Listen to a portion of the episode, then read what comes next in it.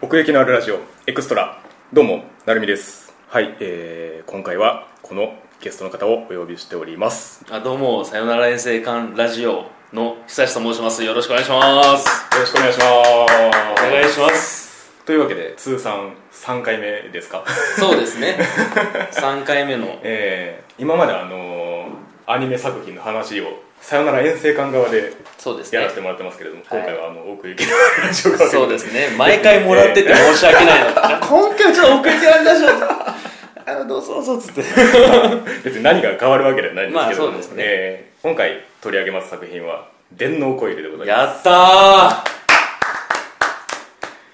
やっぱりねなんかあのーこれまでうんレインをやり、うんデビルマンをやり、うんそして電脳コイルとはい必然性が ねなんか見える感じでもありますけれどもそうですねいやーこの電脳コイルね2007年200710年以上前ですねですね全26話ということでね、うんうんうんえーマッドハウス制作でやってたわけなんですけれども、うんはいなんかねタイトルは知ってたんですよもともとその電脳コイルって言ってうん話題話題っていうかもううん名作だっていうふうにうんうんうんネットを見てるといまあろんな人が言っちてょるこちょこ上がってきますよね気になるな気になるなあと思なってでそんな感じで過ごしてたらあの、5月16日がコイルの日だっつって ねなるほどちょうどいいと思ってねいやーまずはこの基本的な設定といいますか、うんえーうん電脳空間ですようね、んいやービビり散らかしましたね これが10年前かとい10や年以上前か本と当にそうですね、えだからもう1話の時点えで、うんうんうんうんああ好き ああ好きっていうのがずっと止まんなく て確かにねえこれも不思議なもんでなんか今あの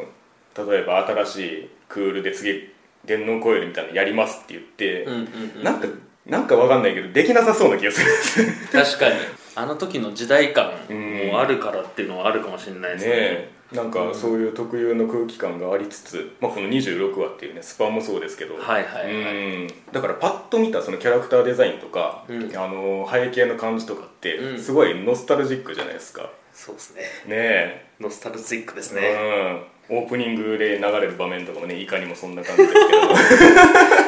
めちゃくちゃ感じましたね うんなんかだからオープニング最初流れた時に、はいはいはいお前もかってちょっと思ったん ですよなんかバグがちょっとガーって動いてるのはがいさはいはいーって移動してあのオープニングの雰囲気もそうですしんんんうんだってあの雰囲気で入んないですもんね普通ね、うんうんうんうんうんうんまあ NHK でやってたうっんていうことだからそうんの少年少女向けっていうのうんうんうもんあったんだろうけど、うんまあ確かに見ていくと、うんまあそういうとこもあるけど、うんそういう要素も全然あるんですけどうんね、やっぱりなんかこうレイン集というかそうなんですよね あっちの時代寄りの空気感が反映されてますよね、やっぱりりありますね、うん、いやだからオープニング流れた時にうん本編始まったぞと思ったあのオープニングでやっぱりもう電脳コイルっていう世界がね、うん詰まってますよねそうですね、うんだから驚くべきはこのウェアラブルのこのメガネですけど、うんだからこれのその普及の描写っていうかうん人々の生活の中に普通に道具としてある感じがすごいうまいんですよね確かにうんまあそうですね見せ方が本当うまいですね、うん、なんかそれを前提としてその生活にが成り立ってる感じというか、うんうん例えばあのーソーダアートオンラインの劇場版とかで、うんうん同じようなねウェアラブルの装あー置を使ってはいはあいのーやってたんですけど、うんあれとか普通にゲーム方向に振ってたんで、うん生活の一部みたいな描写もありましたけどそのはいレストランとかなんかそのデパートとかそういう描写で、ただなんかそういう生活感とはちょっと一線を画すというか、より馴染んでる感がねそうですあね、りましたねまあ、だから今見たからこそ、うんうん普通に実現可能っぽいってういん、うそうなんかですそよれこそ2026年とかでしたっけ多分舞台とかが、うんうんうんうんまあ、その眼鏡が普及したのは11年前とか、はいはいはいはいもう今普及してるような確かに感じだと思うんですけど、うでも2026年であの感じはうん普通に実現可能なんじゃないかってすごい確かに思ったんですよねだから当時2007年当時からすると割とそのそうです先進的なうん描写も入ってると思うんですけどだからすごい正しい未来予測というかねそうなんですようーんいや本当にうんで今だとそのウェアラブル端末ってう普及してるものといえば多分スマートウォッチとかだと思うんですよねああそっちですね、うんあるとしたらあとスマートフォンうんだからメガネも全然あるなと思ってそうですよねだから本当にその電話かけるにしても、うんあのなんかその手で手でかわす感じはいはい はいこれこれそうそうですそう、ねあれとかも本当にそうなりうるだろうなってうんいううんか、うんあとあのやっぱりこの子供たちを主人公にした時に、うんその親側が受け入れられてない感じ、うんあのメガネ遊びって言ってましたけど、うわこのスマホの普及のあ れと一致するわと思って確かにだから子供の方が結構その柔軟なんですよねその最新技術にうんうん対して、うんそうですねうんだから本当にだからこの子供たちが主人公っていうのもねまたそのそこら辺の必然性もありますけれども、全然ありますね、うんまあ、ノスタルジックさもやっぱりその子供たちだからっていうのもありますよねそうですねこういう SF 作品をやろうってなった時に、なんかアニメーションでやるってなると、うんうんうんなんかイメージなんですけど、うん VR をやりたがるような気がするんですよああ今やるとしたそうらですねバーチャル、ルリアリテうィ、んうんうん、なんか昔もバーチャルリアリティとかはなんか扱ってる作品とかあるイメージなんですけど、うん AR はうんうんああなるほどねなかなかはいはいはいなはいなと思って、確かにうんだからその AR をやるぞってなった時うんうんに、うんうんアニメっていうコンテンツの腕の見せどころじゃないうんですか、なるほどなるほ ど現実にもう一個そそううかそうぶせそるうそ感うじそといううか拡張現実が身近にあるっうてんうんうんいうんうその具体化っていうか確かに具現化っていうのんがんまあもう本当に最高でうんうんうんわかりますねめちゃくちゃ良かったそこも本当素晴らしかったですねそうんうんうんうのんなんかそのデジタル描写あのつまり電脳世界側の演出はいがめちゃめちゃうまいなと思って、うんだから今見ても全く古びてないじゃないですかわかりますねそれこそその空間の穴の感じとうか、んでその理屈一個一個がすごい腑に落ちるんですよねそうですねそこがそうなってたらそういう影響が出るだろうなみたいな理屈がちゃんと通ってて、まあその AR 技術が発展してる時の見た目ってうんうんなんかメガメガビームとかうん鉄壁が出せるとかうんあウイルスとウイルス対策ソフトとかうんうんまあサッチーとかうん言ったじゃないですかうんうんうんうんそういう発想って、うまあわかうんるまあなんかそのアニメでやるにあたってそういう発想はわかるんですけど、うううんうんそのバグとかがはいはいはい結晶になりますよとかあなんかそのはいはいはい新しいバージョンと古いバージうんうョンんうのんその間があって、はいはいはいそこがあみたいなそこを浸した時にってそういうなんかそのピクセルを剥がして金魚の餌にイリーがうんうんうんうんウイルスの餌にするとかもありましたし、うんまあなんかエクセルとか昔使っててよく出たヌルっていう、あはいはいはいルールエラー表示とかえーのあの辺の落としどころ、はいはいだから脳内映像を具現化するにしても、うんそこのアイデアがね本当面白すぎる確かに面白すぎるって思ったのが多かっはいはいそこまで行くかってたいうそうねそうそう、んあのなんかお年玉換算っていう概い念とかやー何年も分っいていうやーねそうそうオリジナルだなと思って肌感覚としてそこにあるんですよね、うんうん技術がそうちなみにあうのん2年分は4万円くらいらしいですよ、 おおって感じですよ ね 絵柄としてはいノスタルジーに振ってるんで、はいその今のそのネットっていうかなんていうんですかね画面描写機械表示ディスプレイデザインみたいなことああはいはいはいはいで限界があるじゃないですか、うんどうしてもうん今の技術だったら、まあ、ある程度スマートにかっこよくデザインできるんですけどそこの中の表現としてそれがちゃんとできてるっていうのがすうごいなそうですねうんうんうんあのまあ地図の感じとかもそうだし、まあそうですね空中に出てるっていうのもねその普通にある感じがすごい普通に受け入れて てはいはいあでもはいよく考えたらすげえなってまたそのそうなんですよね、うんだから今見たからこそっていうのもあるかもしれないですけど、うんそのねインターネットうんとか、うんその AR 拡張現実とかではいは見いえる映像っていうのも、はいやっぱなんか一昔前のそうなんですよね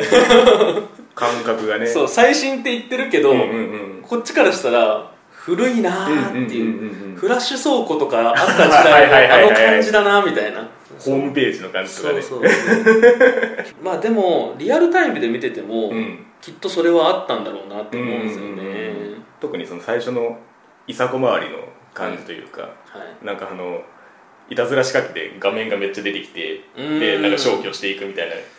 感じとあかれ最高だったねえあれ最高だったなんかスパム広告みたいそうなそうそうそうドドドドドそうドって出てきてあれとかなんか緻密にやりすぎたらなんかすごい労力かかっちゃうとこじゃないですか,、うんなんかそれをなんかうまいこと見せてるんです よねあの感じそうでですねイサコ VS ヘイク戦の時の、うんあのイサコのビジュアルがめちゃめちゃ好きなんですよあの、う屋上のあのバッグ に机の残骸みたいなはいはいはいはい土下座みたいになってるあそことかなんかその暗号周りのその模様、うんデザインとか、うんうんあの辺がちゃんとかっこいいのがすげえなと思って確かにうん確かに確かにそうですねそこできっちりなんかそういう技術を見せてるのがうーんなんかそうですね、そういうのもあるなまあでも本当そうですねその拡張現実、ウェアラブル端末っていううんその SF 要素んとそのノスタルジックな空気感っていうのうんうんはうんうんこの電脳コイルっていうのを語る上うでんまあ切り離せないなそうとですよはねっていうかまあ見続けていくうちうんにうんどうんんどんどんどんあここ好きあここ好きって加点していくうちうんうんうんうんにそうだなって思いますようねん切り離せないな SF とノスタルジックっていう要素んそのノスタルジックに軸足を置くっていうのは多分今やると発想のスタート地点にない感じだと思うんですよねそうですねだからこの時代だからこそそっちにまだ揺り戻しをかけられたっていうか、そこの融合ができたのはその時代の得意点的な感じがするなとはそうですね思いますねなんか SF なんだけど、うん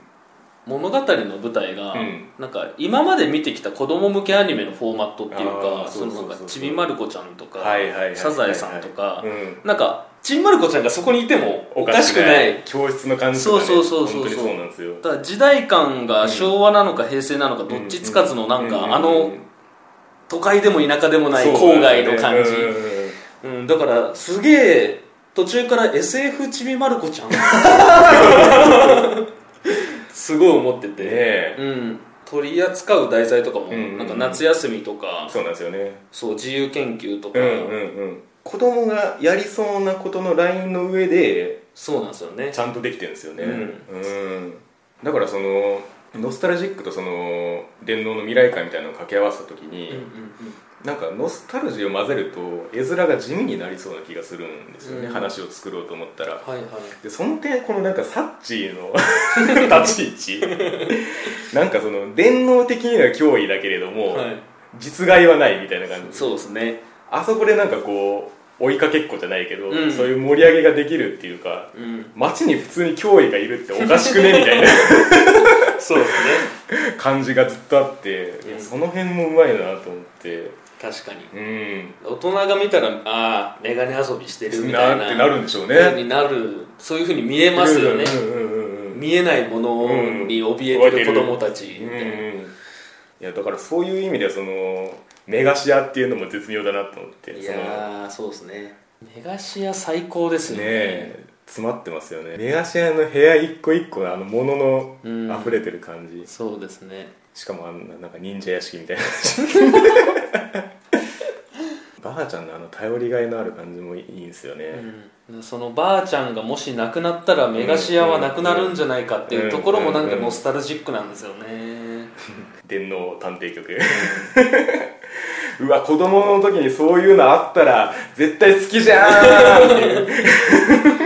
そうなんですよねうんだからまあ全体的に羨ましいなっていう気持ちでも見てるんですよねわかるわかるうん、う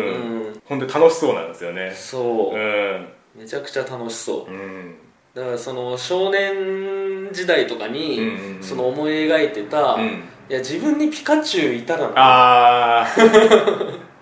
そうなるほどなるいほうどことめちゃくちゃ空想してたなってうんうんうんうんうん思ってましたしそれが彼らはうん結構デンスケとかが本当だねそのそれぞれのペットがいるからまあそういうのもすごい羨ましいなって思いつつ見てましたしうんうんそこが土台で拡張現実があるっていうのがんんうん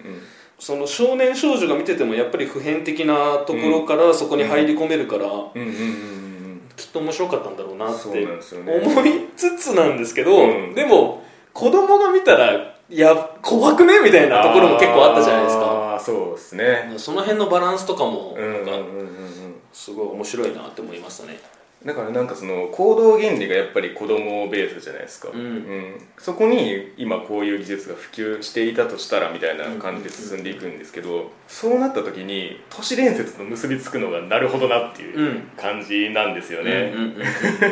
毎回冒頭にあのやさこが、はいなんちゃらによるとそうですねなんちゃららしいですみたいな話を入れてますけれどもはいはいはいはい電脳コイルのロゴと一緒にそうそうそうそう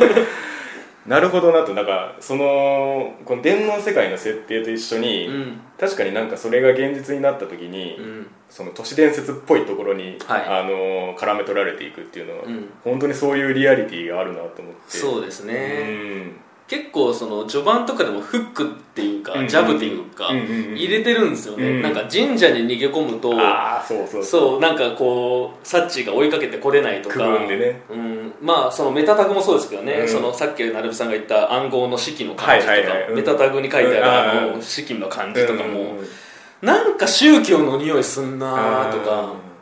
オカルトも入ってきてとうか、んうんでその要素がね最後バンバン拾われて、そうミステリーになるっていうのもありましたし、だから結構序盤からその謎は仕込んでるんですけど、うんうんうん割とその前半部分で一回それを忘れさせるというかそうですね意識を外させてからのみたいなね、感じでしたねそうですね、うんだからまあ全26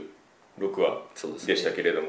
だから後半一回そのなんか総集編チックなあの間の話挟んでありましたね後半に入っていきますけれどあの後半になった瞬間に謎が加速していくっていう、あのそうですね回収の嵐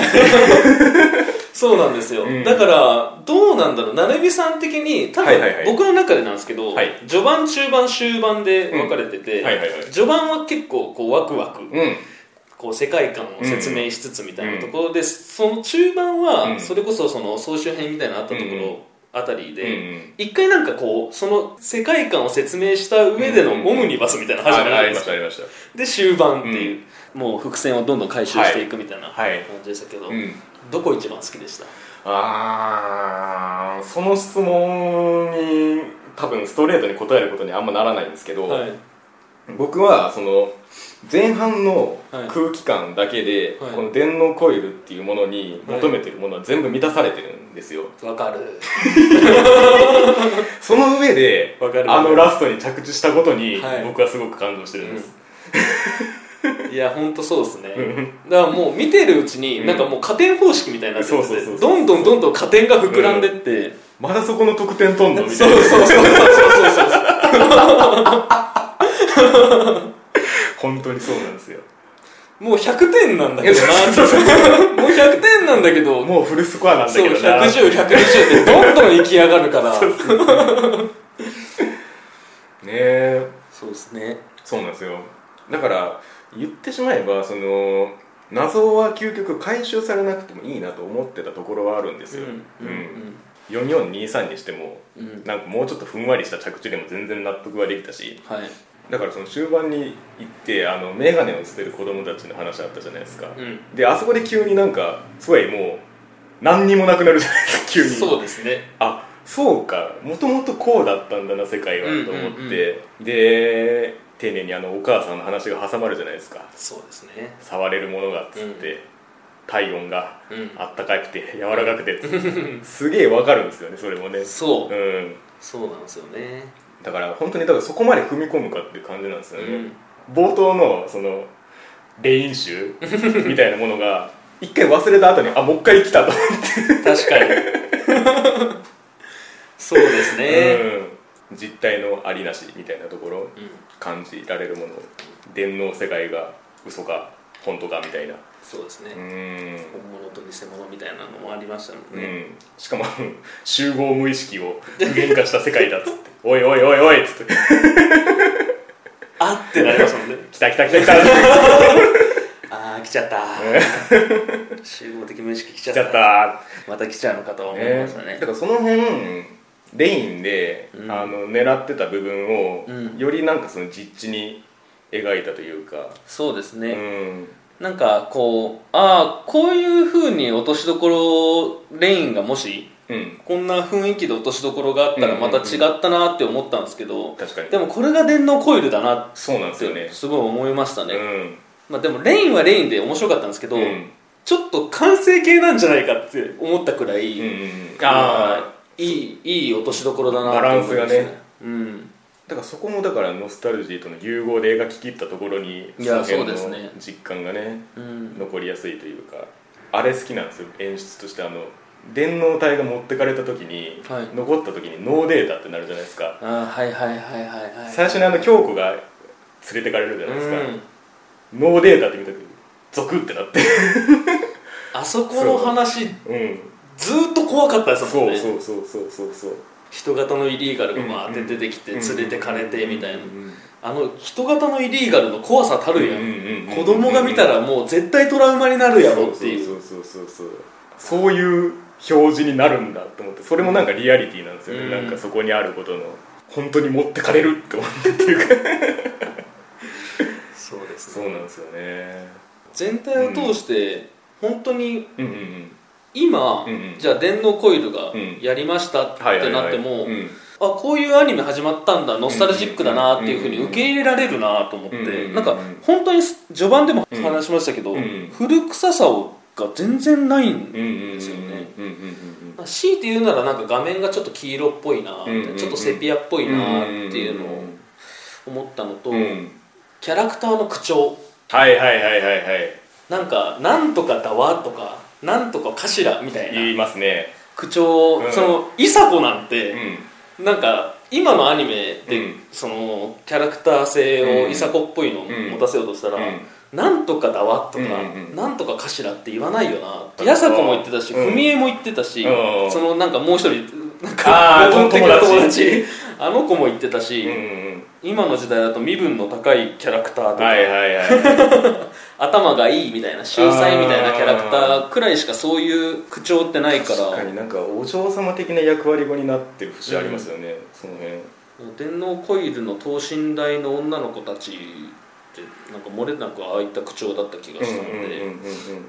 そういったところは当時のアニメの感じなのかななんかレインとかも結構あーあー本当ですねなんかそうい言わうれ口てみりゃ調をしてた気がしててしてましたねあれは時代感なのかなってちょっと思ったりしましたねね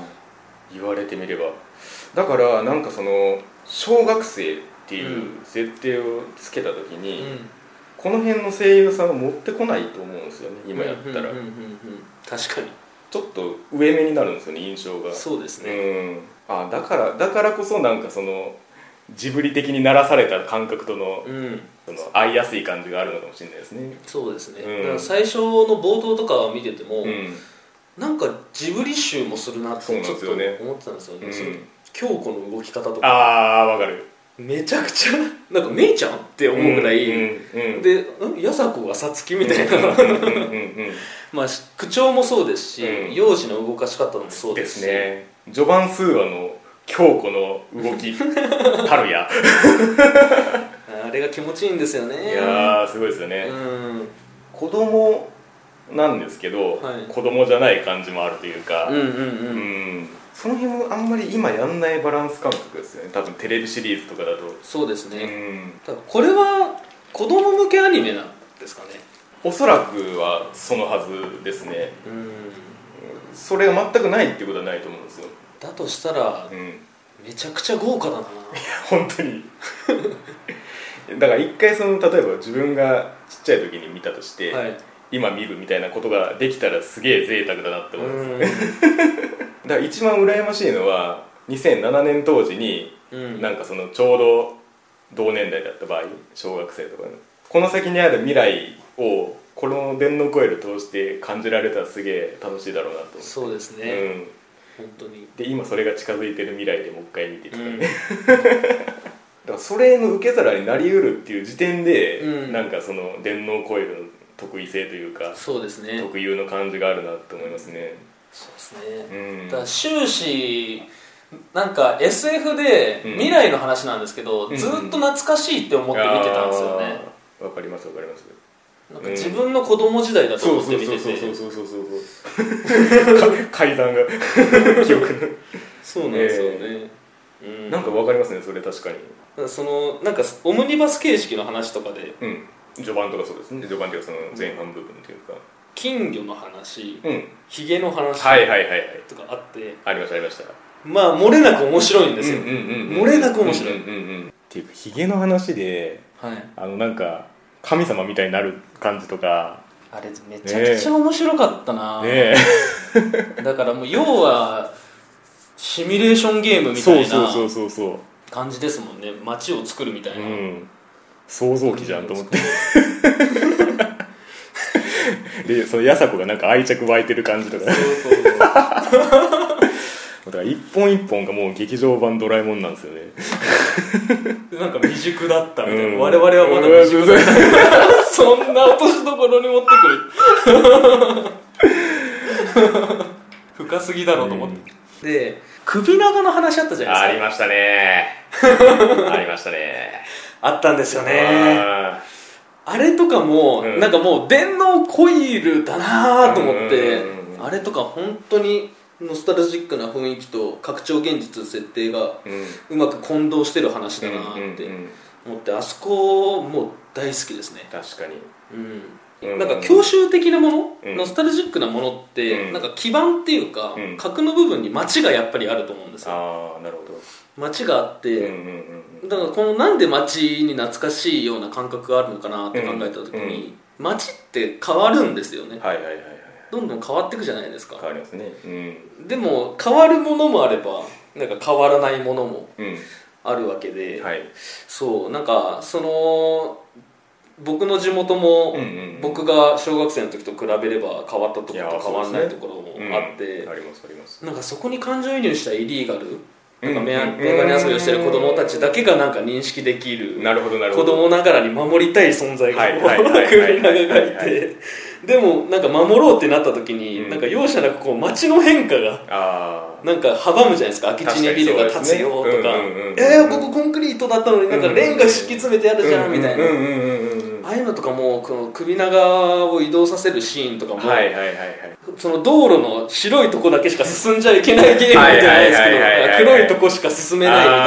あだから小学生ならではの遊びにも見えるんですよねノスタルジックなこう視点で見てみるとーそうですねうんでもそんなことにもやっぱり小学生の自分たちって真剣に遊んでたし、うんそのイリーガルを移動させようとしてる彼らも真剣なわけでそうですねそうだからあの辺とかもうあのクロスプレーとかクロバットスプレーとかあーはいもはいはい大好きああれ大好きなんですよ最初から出てきた時からめちゃくちゃ好きうんうんうんでうんあれを駆使してわーっうんうんうて移動しろ移動しろみ ーうたいんなうんうんでも最終的にそれを守りきれなかった時に、はい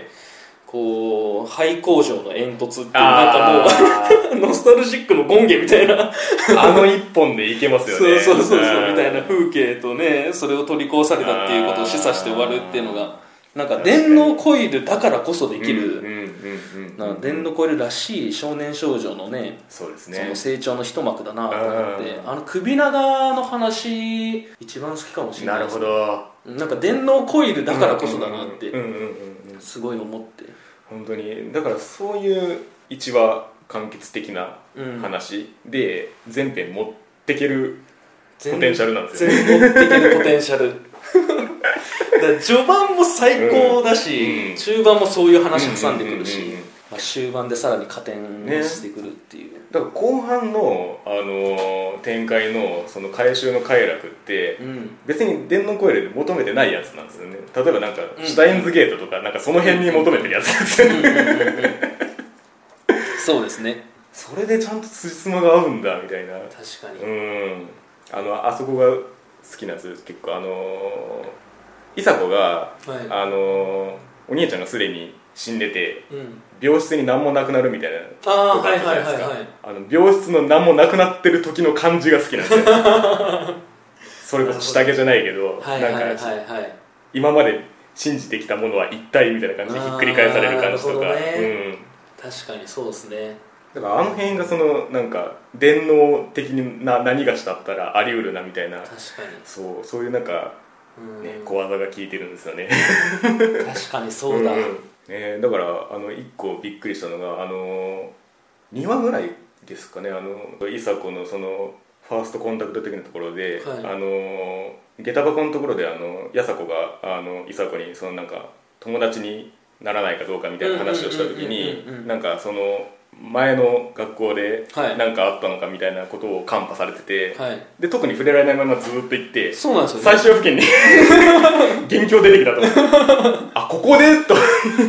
長っしかもなんかいじめてる側なのかいじめられてる側なのかどっちか分かんないみたいな終わらせ方してきたっていうあれだからもねだから本当に2456ぐらいでめちゃめちゃ拾うんですよねうんうんうん全部、あのーお父さんが会員だったりと うか、んはいはいはいはいはいはいあの辺の全部が来る感じが本当 にえすげえと思ってそっからみたいな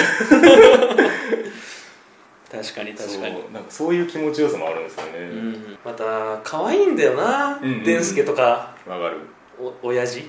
親父ね親父出番少なかったですね そうですね だからまあ1話でかましてますからね親父はまあねうんその釣り竿でピューうんうんってやって電脳世界からバーンって逃げ出す時のあのはアいニメーションとかはいはいはいはいはい気持ちいいとあ思っての迫り来るものから逃げる感そじうでねすうんなんか釣り竿をバーって入れる時にこうなんか、うんうんなんなんですかね、うんうんうんバグか何かわかんないですけど、はいはいはいバグかなんかに親父がシューって乗って、うん最終的にパーンって駆けはい下りて、はいはいはいはい走ってってうんうんういう、ん電脳だからできることを最初に見せてたりとかねそうですねんそうそうだからなんかさっきの言ったその実体のあるもの云々みたいな話をした時に、はい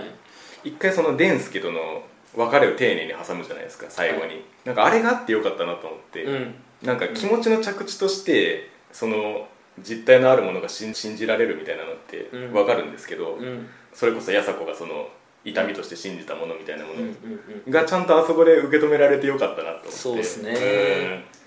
あそこよかったなそのよかったないや最終話あの、うん最後の最後のシーンではいデンスケが見えるって思うんですああねけどうんあそこもよかったな、うんそうやっぱデンスケなんだよなそうななんんですかよねデンスケが残ったんだよな、うんうんうんなんかその本当拡張現実と現実みたいな、うん本物と偽物みたいな、うんうんうん大人と子供みたいな、はいはいはいはいはいそういう、まあ、世代が違うから電脳ペットが理解できないとかわ私は知らないですけどなんか「デンスケちゃん」って言ってましたっけおあー母さん「うんデンスケちゃん亡くなったんでしょ」みたいな、うんうんうんだから眼鏡をかけてない人は電脳ペットは存在しないと、うんなんかいたんでしょくらいの認識じゃないですか、そうですねあまあそのその上で存在しないっていう要素も多分ありますしなんかうんトトロは子供にしか見えないじゃないですけど、あーなるほどなんていうんですか、はいはいは AR 関係なしとかオカルト抜きで、なんか子供にしかなんか見えなかったものっていうかあー子供だからこそ感じたことっていうか、はいはいはいはいはいその小学生の時に会って、うんその大人になって後ろを振り返るとなんかもう存在しない忘れてしまうことうんうんあるんだろうなと思ってなんかそれデンスケだなってすごい思ったんですよあーね。なるほどなだからそのデンスケって俺にとって何だったんだろうって考えた時うんうんうにんなんかいろいろ浮かびはするんですうんうよんうんそうんうのん空想でもあうんありますうんしうんそのまあ自由な発想うとかんうんうんうんなんかその時の感情だけどもう自分の中にはないものみたいなうんうんうん忘れてしまったものっていうだからデンスケとかってなんかそういうふうにそぎ落とされていった何かなのかなって自分にとってはそうなのかなって思ったんですよねなるほどなるほどそうだからその触れられなかったものとか、うんうんうんうん、自分一人しか認識してなかった感情とか、うんうんうんああなるほどそうそういったものにうんうんうんお別れを言いたいとか、はいはいはいなんかあーそそれういうこにとありがとうって伝えたいとか,、うんだからそういう感覚ってすっごいわかるなってなそるほのどデンスケとやさ子のはいやり取りを見てやりて、とりとうんすごい共感して、うんうんもうやさ子俺くら いのそこの点においてねそうだからもうそのの時にしか存在しなかった特別で大切なものだったと思うなんですようんうんうんうん今振り返ると具体的に思い出せないなんかそうだった気がするものなんですよ、はいはいはいはいうん、なんかやさ子たちの少年時代とは全く別のことをしてて、うんでも見ててやっぱりどことなく懐かしさを感じて、うん作品だからそれを回を重ねていくとまあやさ子の胸の痛みじゃないですけど、はいはいはい大切だった気がする大切っていう,、んんんんその自分の伝助的な何かあーわかんないでもなんかあうんうんうるんみたいなしょうんうん子供の時に持ってた何かがあったはずみたいな、はいはいその大切な感情とかうん思い出せないけど、なんか楽しかった遊びとか、うんうんうんそういうのあったよなうって、んうんだからその中学生はいになったやそなりましたねランドセル背負った今日あがそれぞれねその彼らが制服を着たとか、うんランドセルを背負ったって何かが変わるってわけじゃないんですけど、でもその彼女たちの延長線上ー前に進んだ時のそう、んで伝助の面影を見,、うん見つけて見えたって確認し合った時に嬉しいってう思う、うんん嬉しくて嬉しくて震えましたた悲しくてじゃなくて嬉しくて嬉しくて震えましたね、えーうんだからそのそういうこの先その八坂たちが成長していった時に、うんどんどん薄れていってしまうことなんだと思うんですよねそう記な憶んとでしすてよねうそうなんですん、よ、うん、だからそのなんか全部の塊の象徴として伝助があるっていうかねうんううんん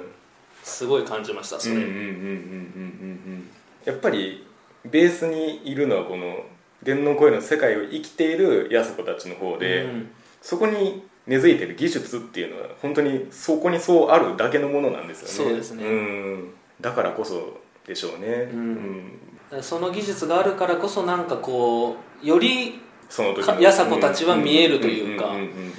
まあ、やさ子たちはなんか写真とかがもしかしたら残ってるとか、うんそそうういですねうのがあったりするから、うんうんいつでも振り返れるものうにんなってたりとかするかもしれないですけどうんうんうねんうんこの先どんどん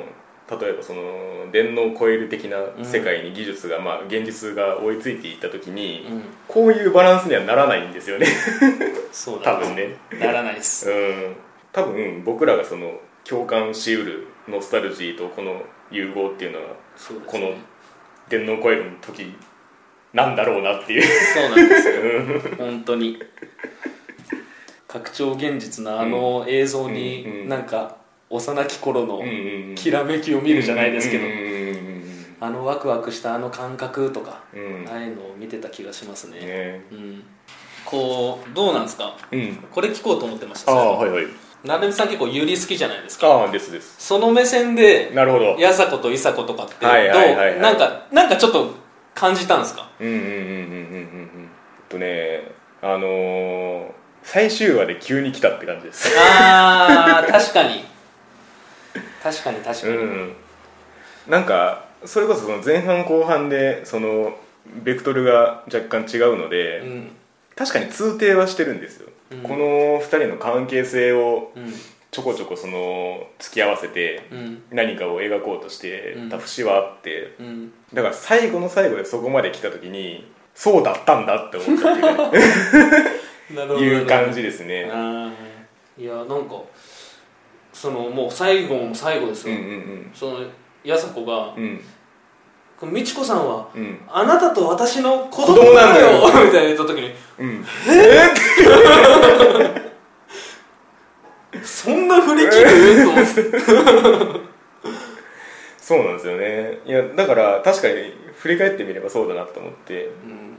ただなんかいさこも若干その途中途中でフェードアウトしたりするんですよねそうですねせ接点を一回切るというか全然出てこなういんなっていう時ありますもんねそうそうそうそうだからその点そのそこだけをじっと見た時に、うんまあ、久美子と玲奈っぽさはあるなとは思いまし 確かにたなんかそのやさこに対してだったら話せるみたいな感じ、ああその感情の誘拐の仕方がなるほどなるほどあのーね泣いてあのやさこの家に行ってうんポツポツと話し出す時のあの感じとうか、うんーんはいはいはいはいただ電脳コイルの中でその唯一納得いってないのが、うんそのやさ子といさ子の、まあ、子供だったんだよみたいな話があった時に、うん一方の原因がキスであるっていうところのうんバランスがちょっと悪いなと思ったんですよね確かに確かにそうなんかあのバランス悪いなとまではこうなんかこう、うんグッて思わなかったですけど、うんうんあの残らなかったうんうんうんなんかその説得力としてとか、うんその美智子さんが、うんなんかちょっとうんどうでもよくなっちゃったとああかうんそうそうそうそうそうすごいいさ子の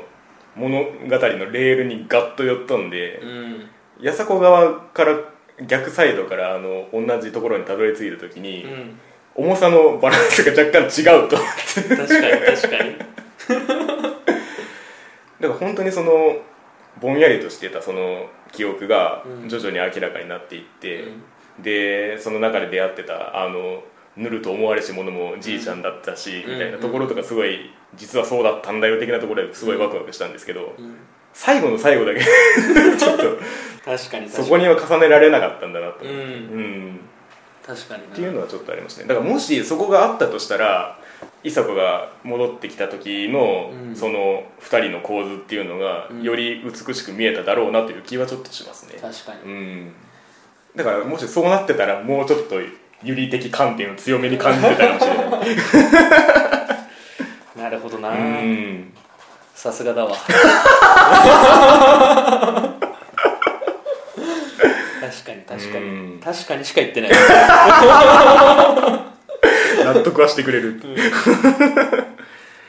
うん その美智子さんうんうんをやってる時に、うんうんこう美智子さんを消さないでくれっていうふうに思うんじゃないかってうん見てたんですようんうんなんかそんなことなかったなってやっぱりうんうんうんうんうんキスとかの話につながりますけど、はいはいはいうんうんうんうんああなるほどそこがそのレインとのなんかレインに見えなくもないじゃないですか、ですねですですうんんそこは違うなと思いま確したかねにねうん羊が背負ってるもんが違うっていうか どっちかっていうとだからそのなんか個人に修練されるところはあるんですよねその世界そのものよりかはうん、ううん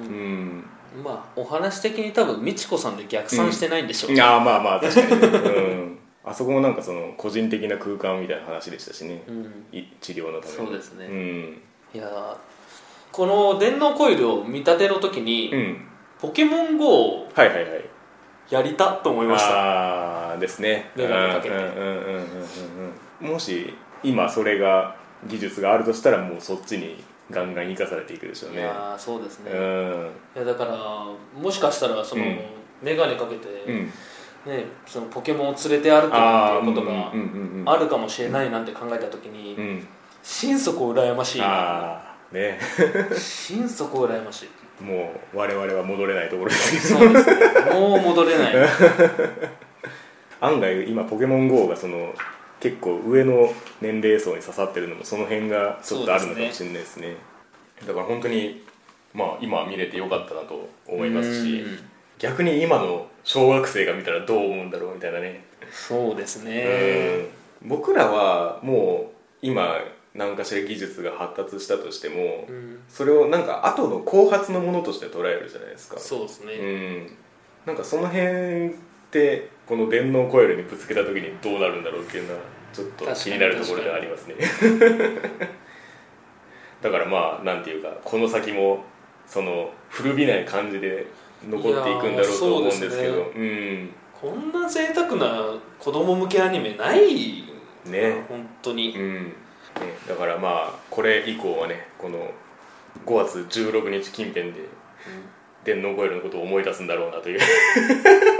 確かに、そんな感じ確かにでございますねはい、というわけで、えー奥行きのあるラジオエクストラ久石さんをゲストにお迎えしての電脳コイルのお話でございましたありがとうございましたありがとうございます